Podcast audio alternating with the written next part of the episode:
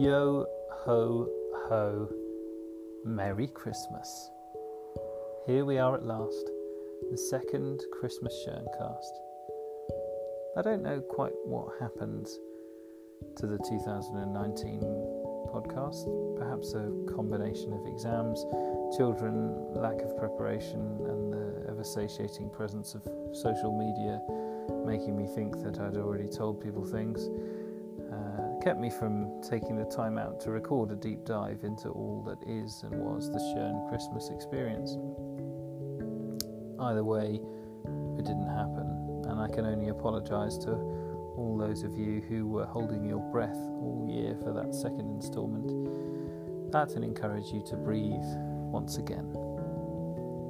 My other podcasting experiment, unfortunately, also fell to the wayside. The Super Backwards Jobby Championship Champions League podcast, uh, it seems, was only being listened to by me and my co creator. Thankfully, on um, analysing the stats, the 2018 version of the Christmas Shearncast reached a dizzying 253 plays just less than 1% of which were reportedly streamed from Ghana. And thus, the Christmas Shearncast seems to be destined for the big time. So, without further ado, let's get busy with the Crizzy Mizzy Lizzie.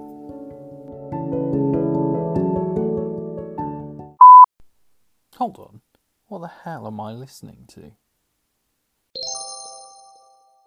Essentially, David, what you're about to listen to is a Christmas letter done as a podcast. Oh, wow. That sounds amazing. It actually is.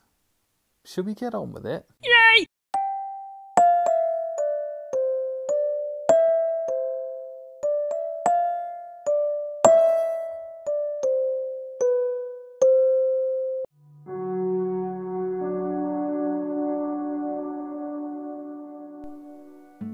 Turned 34 in November, which was disconcerting because I spent most of the year thinking that I was 32, and thus, on some level, I feel I have lost a year of my life. Thankfully, that year was mostly 2020, which, let's be honest, has been a bit of a weird one. Coffee is still an issue for me, but if I'm honest, things have gotten worse, and now I find I can't manage a cup of tea on an empty stomach. It sets me off all nervous and queasy. In an unexpected turn of events, decaf tea has become somewhat of a revelation. On balance, I think this means I'm getting old. I'm now pretty reliable with the dishwasher and am showing potential with the bins, although I could probably be more proactive. I have now set a reminder in my phone as to whether it's the rubbish bin or the recycling bin, but the key is remembering that the rubbish bin is twinned with the garden waste bin and the recycling bin is twinned with the glass recycling.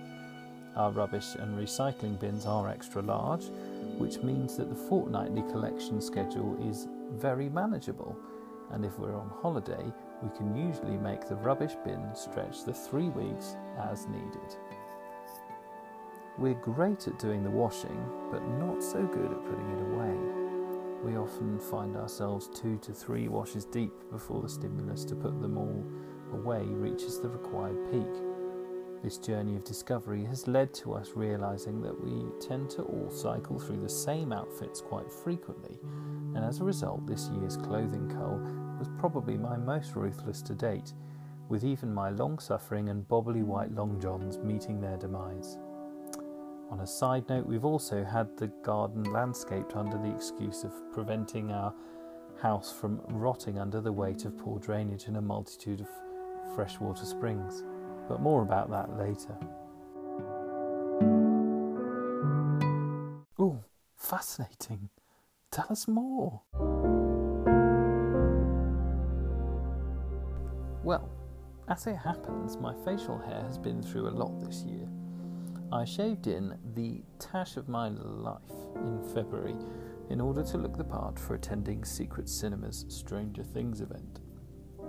I am certain that the strength of my moustache, at least in part, led to the conception of our third child. Little did I know, however, at that point that my facial hair would be facing constant flux in the months after this. COVID 19 hit in March and remains very much a thing, in case you weren't already aware. And the FFP3 masks don't really get a good seal unless you have only minimal stubble at the most. Thus, not wanting to catch COVID whilst intubating the general public means never having more than mild stubble at work. Initially, I joined the moustache crew with great fervency, as Erin said she preferred this to me having no facial hair. But eventually, the forest growing beneath my nose became too much for her. I have settled for tight stubble during working weeks and a sort of creeping early beard for periods of time off. On a more sombre note, growing older comes with the weirdness of illness and aging. This year, my mum's parents both died in a care home within a few days of each other. My dad has had various investigations that for some neurological symptoms that appear at the moment to be fairly reassuring. And Erin's mum is undergoing treatment for breast cancer. Our lives have been relatively straightforward thus far, and so this is a bit of a departure from the sunny branding of yesteryear. But let's be honest, that sunniness can be a tad misleading at times. Other key news to round up is that Fantasy Premier League is not going particularly well this year, having backed the wrong players at the wrong time on most, if not all, game weeks. The season remains lengthy as ever, and thus there is still time for a comeback. And one of the peaks of the year was that I managed to fail uh, one of my intensive care exams, which was obviously a delight to hear. And I'm looking forward to investing further £630 in the Faculty of Intensive Care Medicine in March for the resit. So, that brings us to the rest of the family.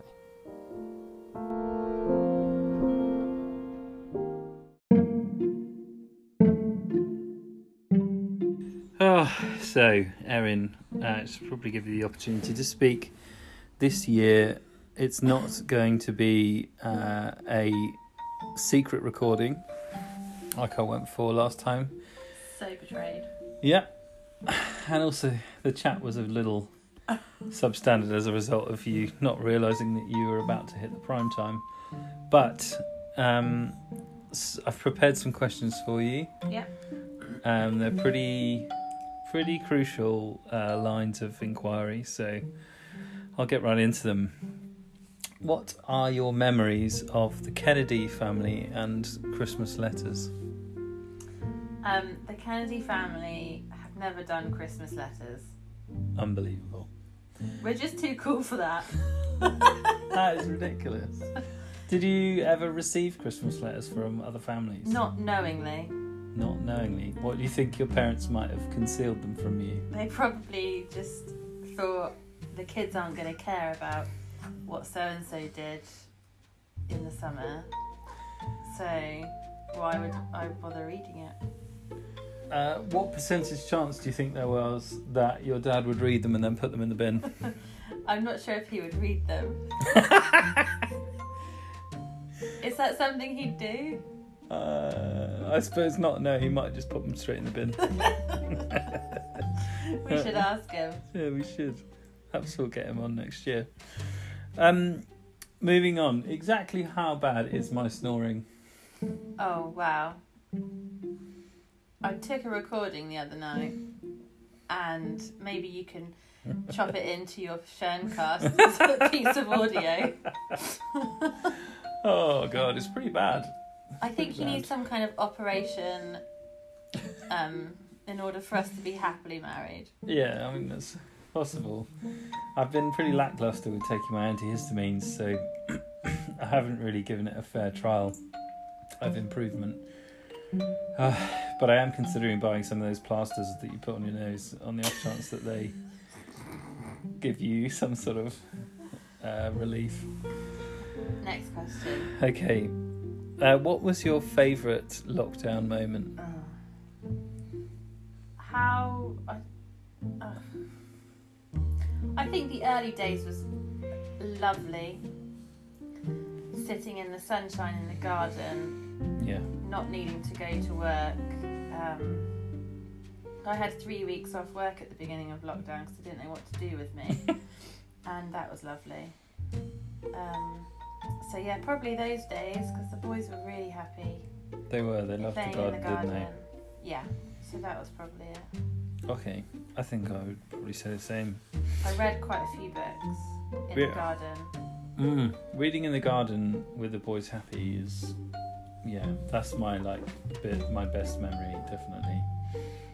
Um, speaking of the garden, how do you feel about having got the la- garden landscaped uh, for quite a lot of money now that we're several months down the line? I think it was a good decision Yeah, because if you remember what it used to be like, yeah, it was not great. yeah. And I think so the house. made a lot of improvement and it's very usable and it's winter and you haven't swept the leaves. I really haven't. So Do you know? I think about sweeping the leaves more more than once a day. what's stopping you? I think I view Is it it as a, self confidence? No, I view you it- need the I view it as a very big job. It's not. I view it as the one of the biggest jobs. Um, If I did it, would that be undermining you? uh, I don't know. Maybe. I think I don't struggle with that so much, uh, but I probably would feel a little mugged off. I've been sort of. I think I've been partly holding back because I feel like it will take a long time and that I will be busy doing that, and you'll have be faced with other challenges with the three children in that time. But um, but I mean, maybe I should just put a podcast on and pick up some leaves. We'll see. Um, uh, also related to the garden um, and home improvement, are there any other things that we have painted in the last year that you think we should paint again?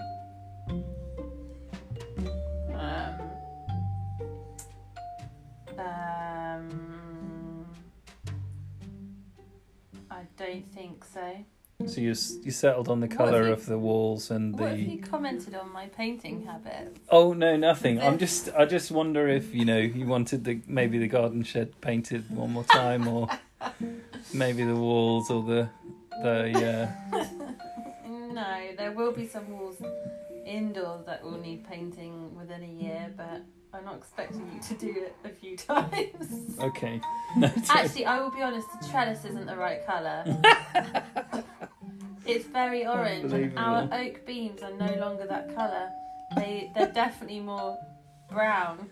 And have you researched what we should do about the fungus on the oak beams? No. No, I need to do that. I think a bit of vinegar or something. You bloody love vinegar. It's been your. It's probably been your cleaning product of the year. Yeah, but it's, it's not got any nasty chemicals. That's true. It's good for you. That is true. Um, well, thanks so much for willing willing to give up your time um, to be a part of this. Can't believe people are going to listen to this. They might not.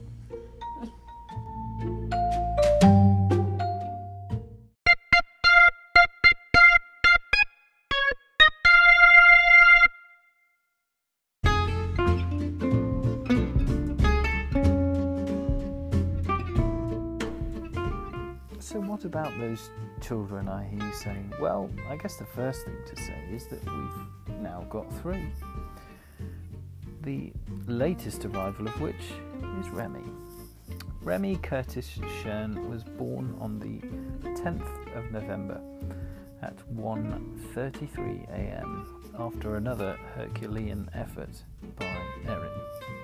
So far, he's sleeping, feeding, growing, and generally being a chilled out guy, although he does have some issues with moving things through his gastrointestinal system. Par for the course, probably. This is somewhat disconcerting as Jesse was a screaming banshee for about seven months until we figured out he was severely allergic to egg. But we remain optimistic that we won't repeat that experience again.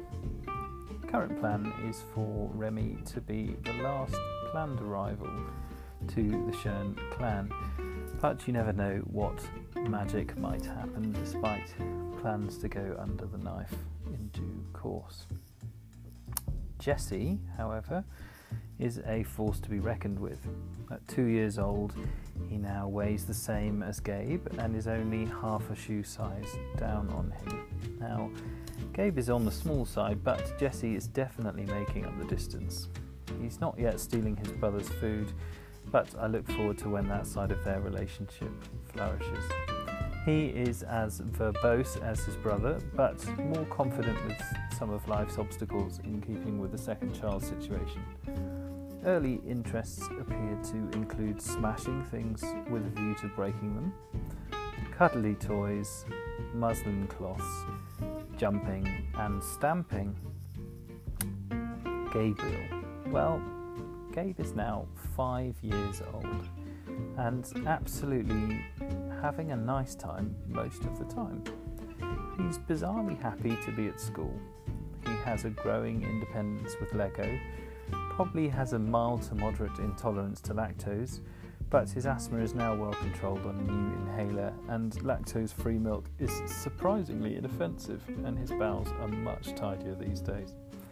He's teetering on the edge of a Star Wars obsession, despite minimal knowledge of the subject matter beyond a few character names, and we tried martial arts, but I think he prefers to be his own master, which I can fully respect.